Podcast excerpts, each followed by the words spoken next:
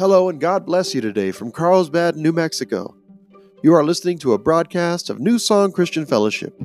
We hope you enjoy the message today, and we'd love to hear from you. If anything in this message has touched you, you have a prayer request, or just want to reach out, you can connect with us on Facebook at facebook.com forward slash New Song Carlsbad NM. You can also mail us at Post Office Box seven sixty-one, Carlsbad, New Mexico, zip code eight eight two two one. Please enjoy this message and have a very blessed day.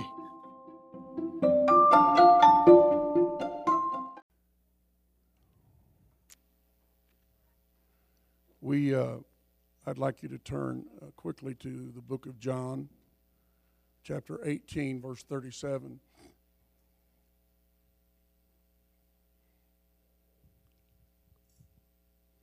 John, chapter eighteen, verse thirty-seven.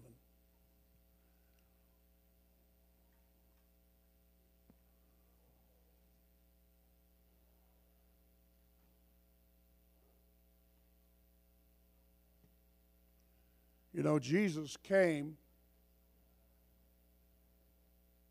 at an interesting time in history.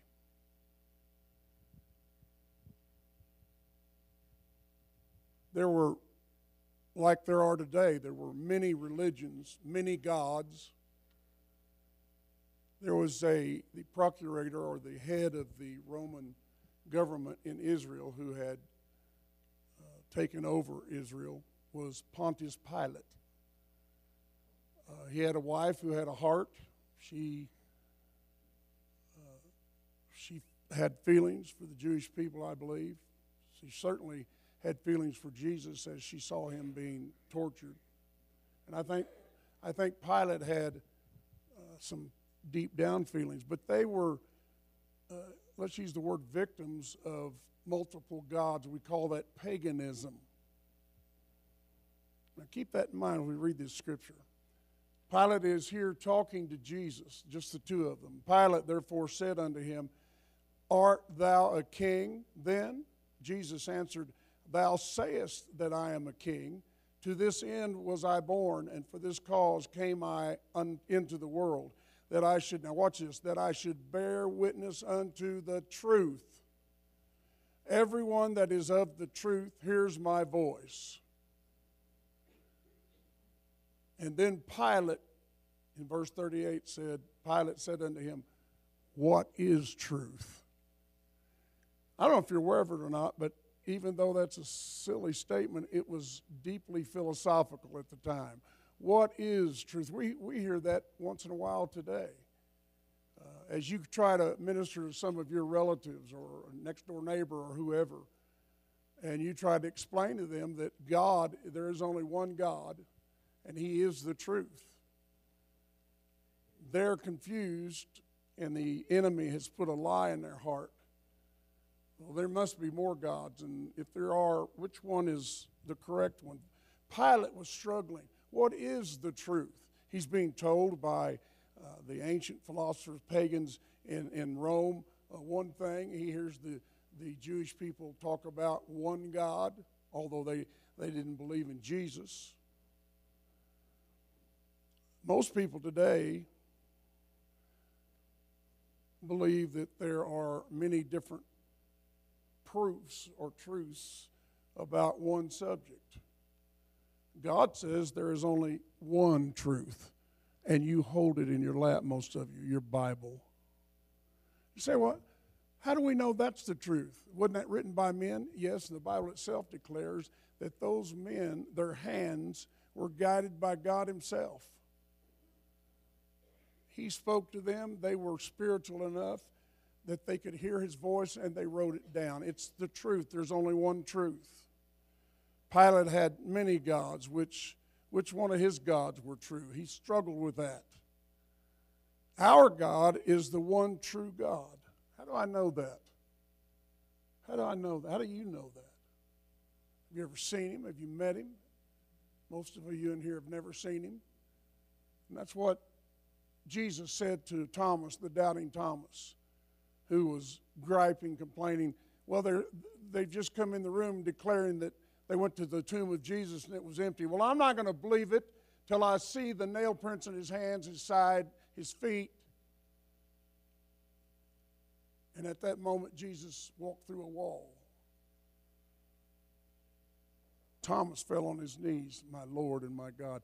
Jesus uttered these famous words, Thomas, you're blessed because you've seen me, but how much more blessed are those who've never seen me but believe? He was talking about you.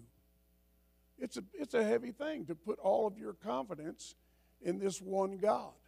You want to be right. What if you got the, what, what would happen if you got the wrong God and there was another God and he was the right God?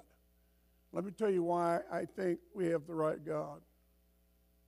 Our God is the only one who willingly gave his physical life for the people he loved, which was you. Jesus was the Son of God, but he's also divine. He is God.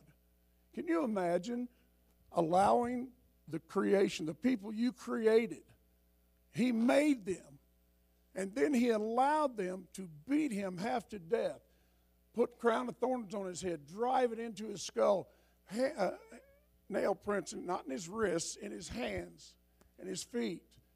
The flesh was ripped off of his back. He allowed what he had created to kill him. Although they didn't actually kill him, did they? He gave his life. There was a storm rumbling, and the head Roman out there at the site, Golgotha, place of the skull. We got to hasten this. We got to get this done. The storm's coming. He said, uh, break their legs. Now, why did he tell them that? Because the, the way you die in crucifixion is you are asphyxiated. You lose your breath. And so they put a block under their feet because they would get tired and they begin to sag. Now, when you, when you're sagging like that, you can't breathe. So they'd have to push up on the, on that block and get a breath. And so he says, break their legs. Break their legs, they can't push up anymore. They die quickly. So there was a thief on either side of Jesus. They took a big, maybe it was a wooden mallet, and a soldier came and bam, bam, broke the legs of the first one. He sagged down. Went to the other thief, broke his legs. And then they went to Jesus, but when they got there, he was already dead.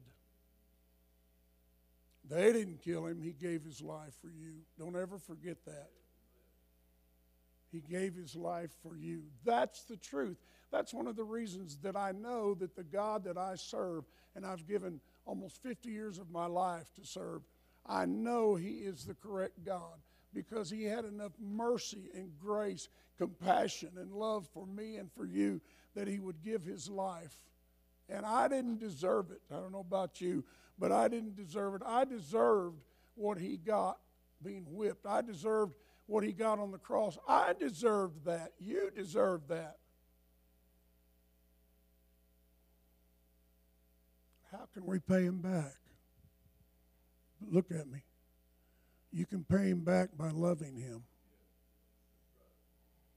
You can pay him back by loving your mate,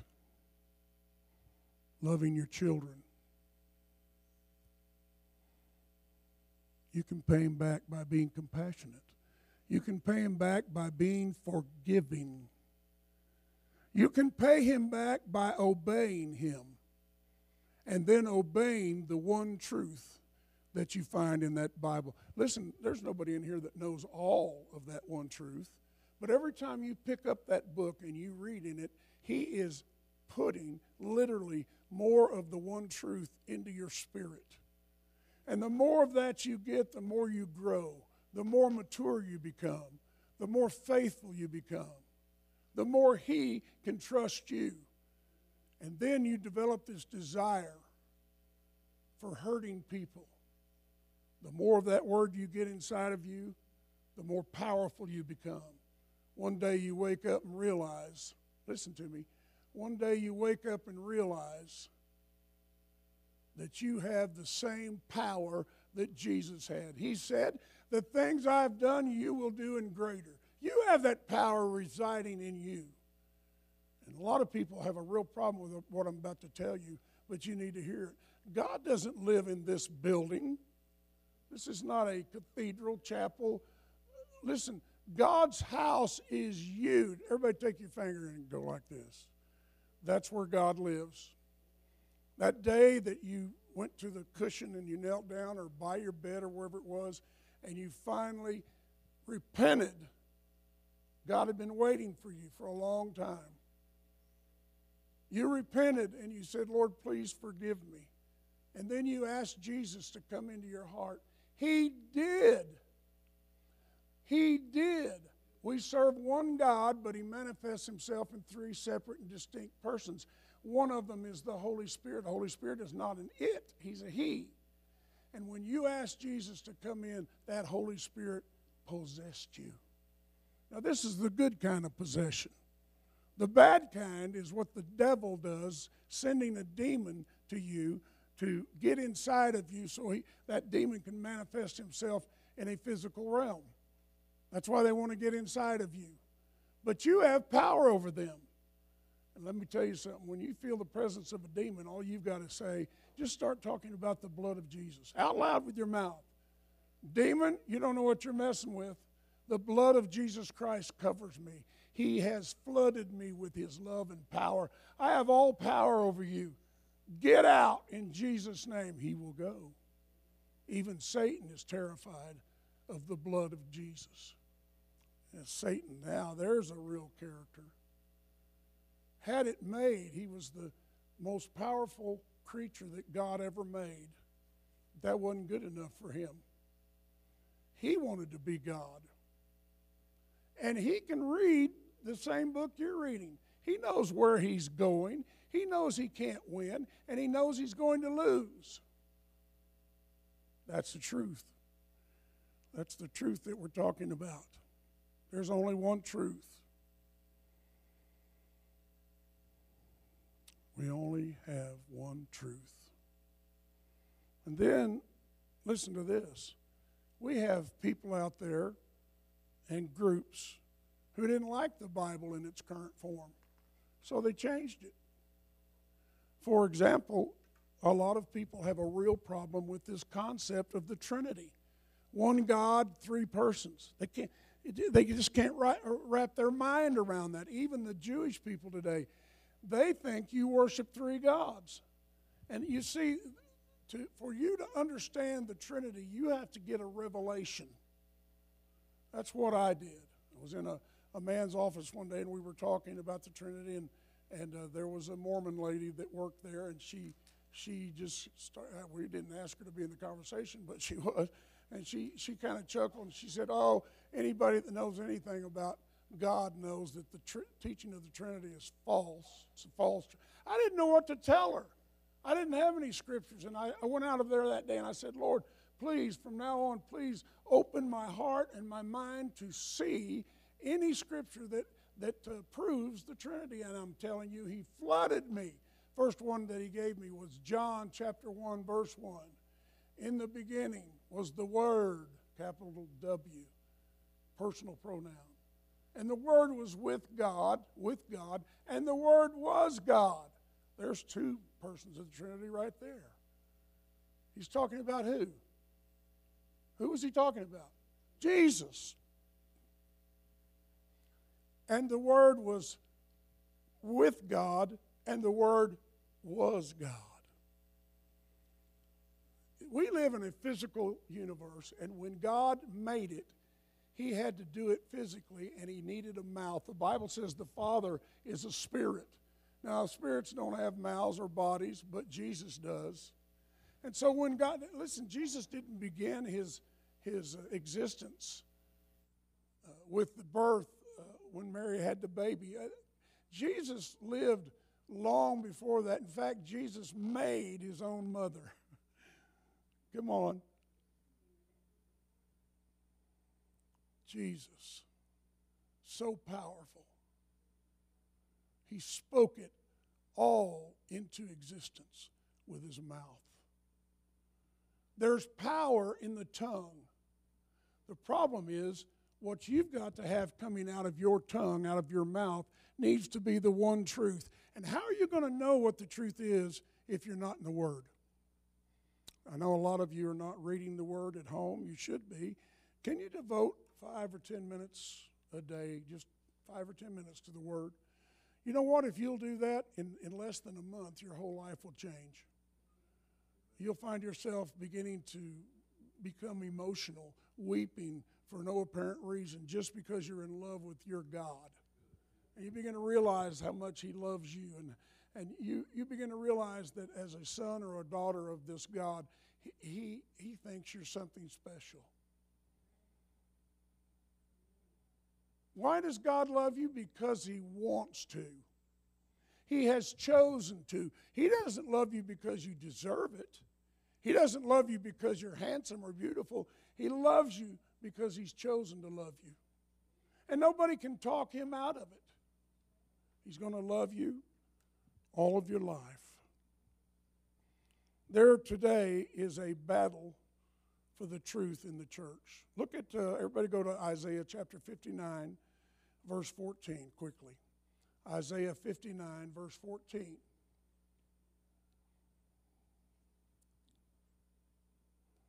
Now watch this carefully, Isaiah fifty-nine, fourteen. Justice is turned back, and righteousness stands far off. Now watch. For truth is fallen in the street, and equity cannot enter. The, what we've got to realize here is that truth is one of the most powerful weapons that we possess in our spiritual armor, arsenal. God has given to us this arsenal to deal with the enemy. Unfortunately, truth has fallen in the streets. What does that mean?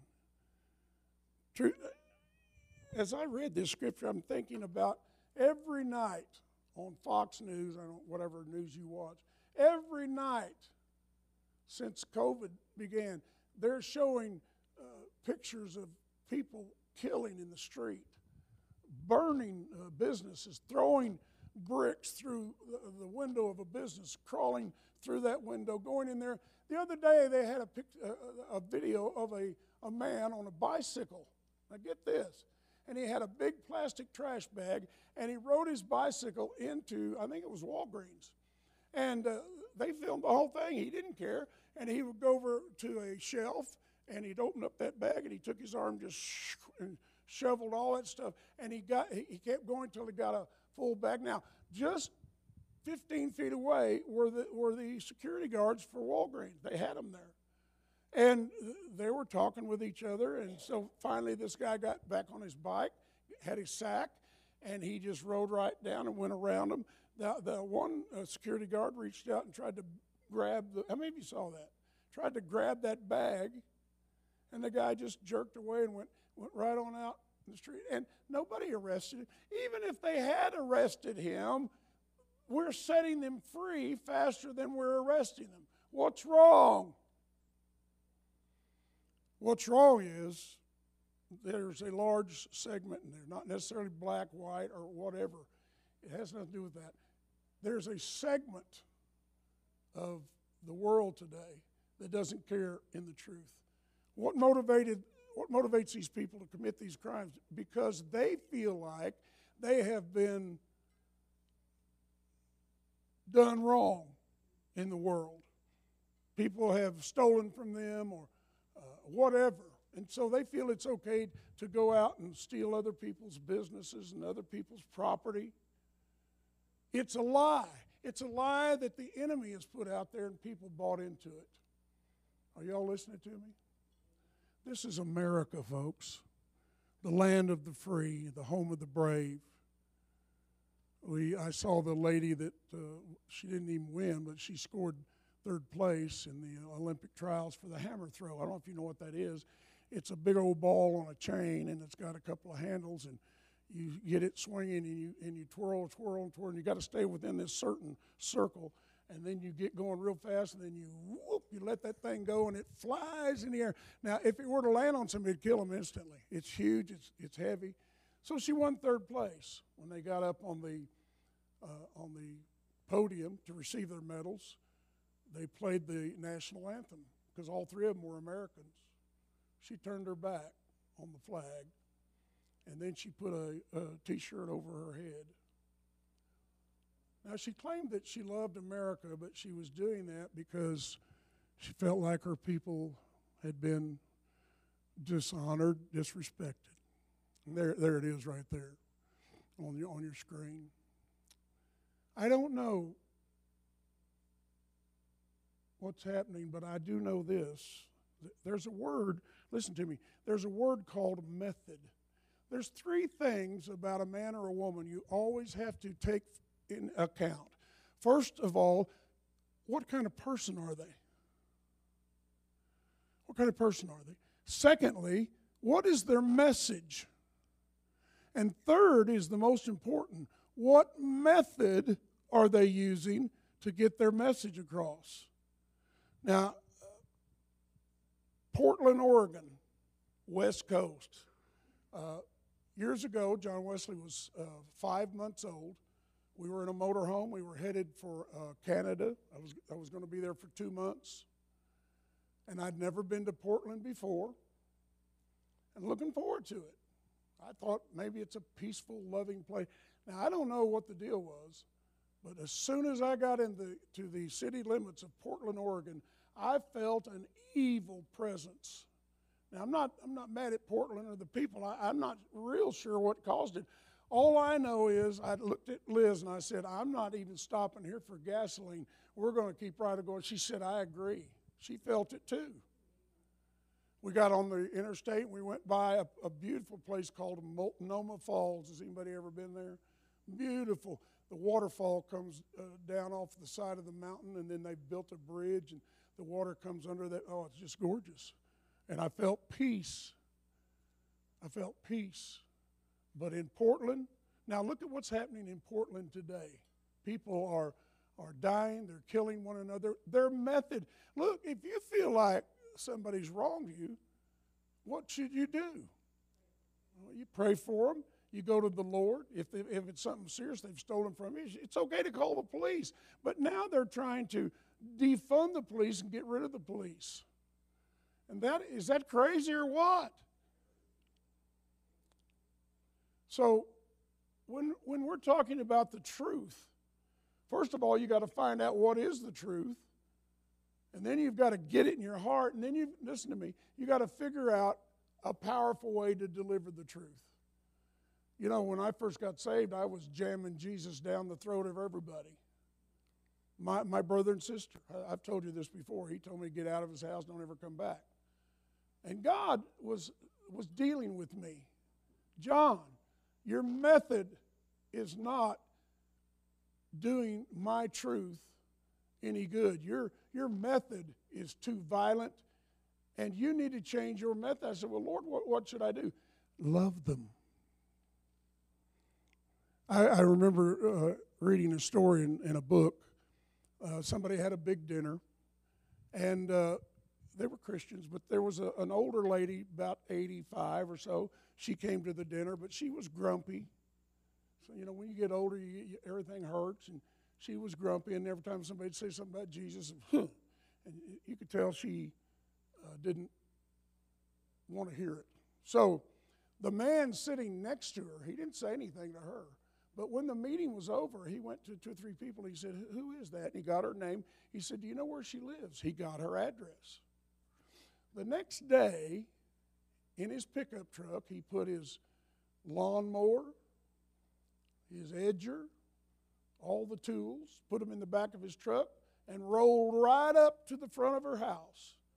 Now, the woman in the house heard commotion going on, so she goes to the blinds and opens them and looks out there. What is he doing? He starts mowing her yard. He gets the edger out and makes everything perfect. He catches all the grass. He sweeps the grass and blows the grass off of her sidewalks, makes it beautiful. Finally, she can't take it anymore. She comes out there, and, uh, and she says, what do you think you're doing? He says, I'm loving you. What? I'm loving you. And he didn't say anything about God. I'm loving you. I just felt like uh, when I saw you at the party yesterday that I ought to just do something to prove that I love you and, and try to bless you. Really? Now, I don't, that was all the story I got. I don't know what happened. I, I'm, I'm hoping that she gave her life to the Lord. But do you understand? At least she opened her heart to the truth, because his method probably needed changing just like mine. I, uh, I, I found out about the gifts of the Spirit. I was prophesying. But you know what else I was doing? I was taking God's glory. I would say something to somebody and they'd start crying, or they'd be slain in the Spirit. I remember one time uh, in a little town uh, in West New Mexico, and we had a meeting, and a woman came, an older, older woman, and I reached out to touch her, and I'm not lying. She was lifted up and went clear across the room and slammed against the wall and slumped to the floor. I thought, oh, my God, I'll spend life in prison for killing her. I didn't, I didn't touch her. She immediately got up and walked back down there and said, young man, thank you. Thank you so much. God has revealed himself to me today. And I'm thinking, yeah, well, I'm one of God's special guys, aren't I? Right after that, I was about to go into a Bible study here in town. And God said, reminded me of that occasion. He said, uh, John, who gets all the glory? Do you get it? Well, I, yeah, Lord, yeah. Well, you've been stealing it. He said, you're not going to prophesy or do anything for me for one year. I didn't have time to waste a year. I mean, I, I'm saying, well, look at Charles and Francis Hunter. They're old people, and they've been saved for two weeks. Next thing you know, they got an international ministry. God didn't change his mind. I, I, I would say something to God like, well, we'll see about that, won't we? Because I, I can prophesy if I want to. I'd be in a meeting, and I think, yeah, this is time. Things got quiet. This is the time to prophesy. And I couldn't speak. I couldn't say anything. It went on for a year. And finally, one year to the day later, back in that same Bible study, the Lord said, John, I think you've learned your lesson about who gets the glory. Now, is God a megalomaniac? Is he, is he an egomaniac? No. But he knows what's right, and he stands up for what's right and what's just. He is God, not you. And so from then on, I tell people, it's like the woman that fell down the flight of stairs in Israel. She died right outside my door in that hotel. The, the floors were made out of marble. It was after a, uh, a concert for the Feast of Tabernacles, and she was coming down to my room, and she fell down a flight of steps and landed on her head. And I was the first one out there. I put my hand under her head, and I pulled it out, and there was blood and brain tissue, and oh, my God. And I looked at her, and she was dead. I mean, I, she had no pulse, no breath, nothing. Her eyes were open, fixed, and dilated. And I told the people, there was a crowd that formed by that time. I said, start praying. And I slapped my hand on her head, and I said, I rebuke you, spirit of death, in Jesus' name. And she went like that, and she came back to life. Now, the ambulance came. They took her to the hospital. She had to have brain surgery. Six or eight weeks later, they released her. And a few days after that, I got a letter from her in the mail. And she said, Dear John, I understand I have you to thank for my life. I immediately wrote her back and said, Pauline, that was her name, you don't owe me anything. It was God who saved your life. The truth is, it's not John, and it's not you. The truth is, it's God. He's the source. Now, he's a good enough God that he wants to use you in every miracle. He does. He wants to use you. But he gets all of the glory for the truth. Amen? There's a lot of falsehoods going on in the world today. Let me tell you, the father of lies is coming. He's on his way. He's the Antichrist. Right after that rapture, when God, Jesus will appear on the, on the clouds, and the dead in Christ, the Bible says, First Thessalonians chapter four, the dead in Christ will rise first, and then we, we which remain and are alive shall meet them in the air. And so shall we ever be with the Lord. Now that's called the rapture. That's at the beginning. There's a lot of false things going around about that. You've got, there's one truth, obviously. I believe it happens before the rapture. Then you got people say, no, I mean before the tribulation. You got people say, no, we, we Christians are going to have to go through that too. Uh, and some of them say uh, it's a mid, mid uh, tribulation rapture. And some of them, no, we're going to go through the whole thing. Let me tell you why I believe that it's going to happen before the tribulation starts. The tribulation is a judgment of God. If you look in your Bible for the truth, anytime God judged the earth or its people, he took his people out first. Look at Sodom and Gomorrah. Lot and his family were the only Christians. He took them out first. Uh, how about Noah and the ark? They were, his family were the only ones that believed in God. Everybody else was having a great time getting drunk and uh, sex with everybody. And God took Noah, put him in a boat. Everybody else died. That was the judgment of God. And on and on it goes. There's no exception to that in the Scripture. God takes his people out. He preserves them. And that's exactly what happened when Jesus died on the cross. He took you out. Are you, are you with me? He took you out. Yeah, this is Pauline, the lady that, that where'd you get that? Uh, you, you're something else. That's Pauline. This, now, this is after, this is the next year. And uh, she, she was terrified. See, she was a violinist. And she was terrified that she would never get to come back. And she, beloved Israel. She loved Israel with all of her heart. And this Feast of Tabernacles celebration is a Jewish feast day, and it's one of the most popular and well-attended feast days. And uh, we had a, an orchestra with about eighty people in it. We had a choir with about forty-five uh, in it. We had ballet dancers. And then uh, we, we would have crowds, five to six thousand people. And there's Pauline. She had been coming for years, and she was terrified she was not going to be able to to, uh, to play again. And there she is, wearing a special costume that the feast had made for her and the orchestra, and that's her. She's a sweet lady. Isn't God good? There's a battle for the truth in the church. We've got falsehoods in the church. We've got, and, and, and you know, you do have to be careful. You've got, for example, you've got traditional churches today. Uh, uh, they're more historical and tradition, traditional in, in, in the way that they look at the Word, and, and, and they have a problem with the, the gifts of the Spirit and speaking in tongues. But listen, let's talk about charismatics, which is what we are. Charismatics get out of order sometimes too. If if I'm if I take you to a place and, and drag you into a situation spiritually that's not in the Bible, you don't want that. It's got to be, it's got to be something you can find in the Word that has a foundation built underneath it. I remember I had a real problem with people being, quote, slain in the Spirit until I found it in the Bible. Many instances in the Bible where people fell down. Before, for example, when they came to arrest Jesus in the garden, the soldiers, as soon as they got into his presence, the Bible says they all fell on the ground, just like they were dead. Then they shook it off and they stood back up, looked at each other like, what, what happened?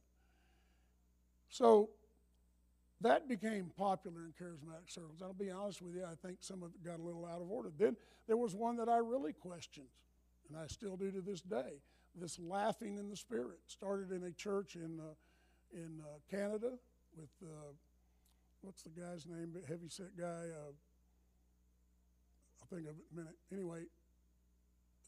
Guy would, was preaching on the stage, and suddenly somebody out in the audience started laughing loud. Next thing you know, another two or three started laughing. Next thing you know, everybody in the congregation's laughing. This guy never stopped. He kept right on preaching as if it was something that, well, I didn't find that in the Scripture anywhere. So you got, even we charismatics have to be careful that what we're doing is something that's found in the Word. On the other hand, just don't be like the other people that just say, well, to be safe, let's just reject it all.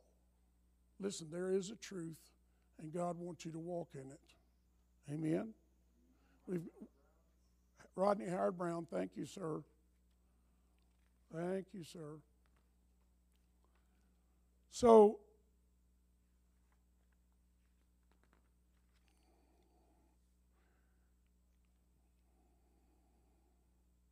let me encourage you this way. If you really want the truth, first of all, get your family in church. And get in a church that's preaching the word, teaching the word.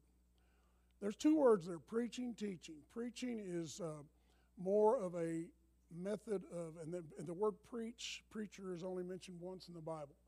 But it's, uh, it's more a, a method where somebody speaks and gets you excited. And I'm, I'm not saying it's wrong. I think there's a place for it, for sure. But if your church becomes only that, and you don't take the other half of the word, which is teaching, then you're going to come out out of balance.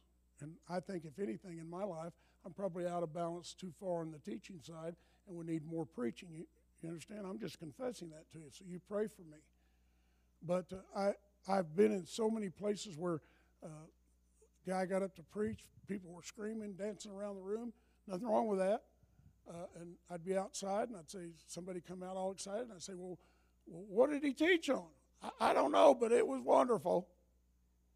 Listen, when you, when you go to hear the word, get the truth out of the word. Uh, verify it. If the preacher says something that you have a problem with, look it up in the Bible. If you find something that uh, you think makes it wrong, go to your pastor. You can come to me. I'm not going to throw you out unless you pull a gun on me or something. I love you. We've got to develop a love for the truth of God's word. Thank you, Lord. Let's pray a minute.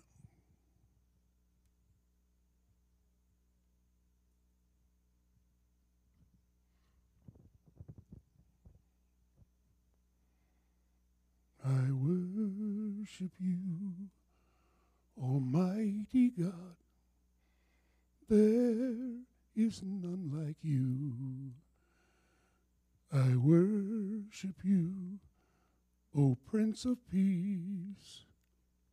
That is what I want to do. I give you praise, for you are my righteousness. I worship you, Almighty God. There is none like you. There is none like you. Our God is the one that fills you with joy. Every time you come into his presence, every time you approach him in prayer, when you humble yourself and get on your knees and you seek after him, your God will come. If you want to get God in your presence, you know how to do that? Praise him. Worship him. That's how you get God to come. It, when God hears one of his children praising and worshiping him, he comes immediately. He loves you. And he wants to give you the desires of your heart. He's a good God. There is none like you. There is none like you.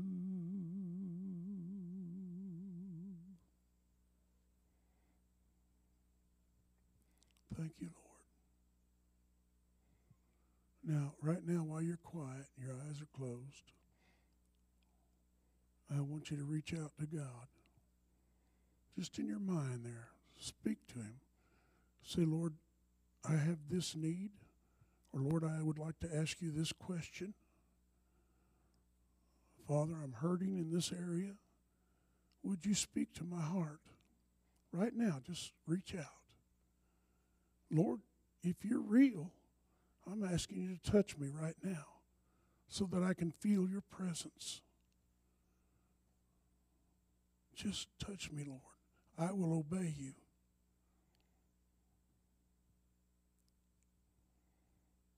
Lord, I want to know your truth. the truth that sets men free. And Lord, I need to hear your voice.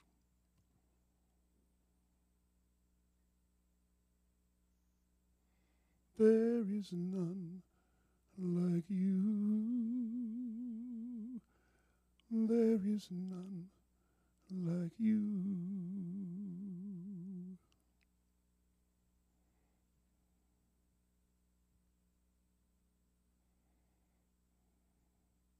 When Pilate looked at Jesus and said, "What is truth?" I think he was a little ashamed of himself.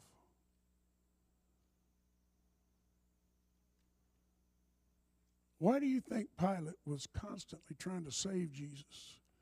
He said, "We have a criminal back here, Barabbas. Wouldn't you rather crucify him?" No, we want Jesus. This are, these are the same people just the week before when Jesus made his triumphal entry into Jerusalem. They were shouting, "Hosanna! Hallelujah!" They were tearing branches off of the date and palm trees, throwing them down so that the donkey that Jesus was riding never touched his foot on the earth, the soil, which was a symbol of sin, never touched it. They cro- they went down off of the Mount of Olives, crossed the Kidron Valley, up the other side, went right through the Eastern Gate, him riding a donkey, the people screaming. They were tearing their clothes off and throwing those down in front of the donkey. They went right up to the temple. And Jesus got off of that donkey. He handed the reins to the man who owned the donkey and said, "Thank you. You've blessed me this day." All the man said, "No, it's you who have blessed us." The same people one week later, "Crucify him, kill him. We have only one ruler, and that's Caesar." Father, forgive us. Father, as we go today, I'm asking you to reveal to us the, the truth about Independence Day. I don't want any trumped up stuff that somebody thinks they knew. I, I just want the truth. The truth is, thousands upon thousands of American men and women gave their lives over the centuries so that we could have freedom. Our country has been responsible for blessing more people on the earth than, than all the other countries combined. There are people that think we're arrogant, and maybe we are sometimes. We need to repent from that. But Father, this is a great country. It was established in your name, one nation under God. You are the leader of this nation. Father, please come and help us. As we go today, I'm asking once again that you'll keep our families safe, our children safe, especially down at the beach, fireworks going off. And Father, we thank you and praise you for this beautiful day. In Jesus' name, and everybody said, I'm going to dismiss you. May God richly bless you today. Won't you stay five minutes and hug somebody? Amen? You're dismissed.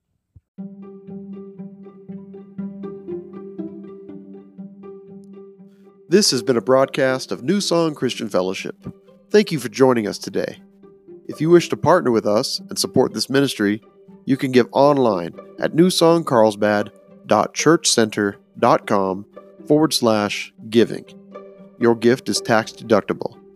Please share this broadcast with your friends and neighbors and help us spread the good news of Jesus Christ all across the globe. May the Lord richly bless you.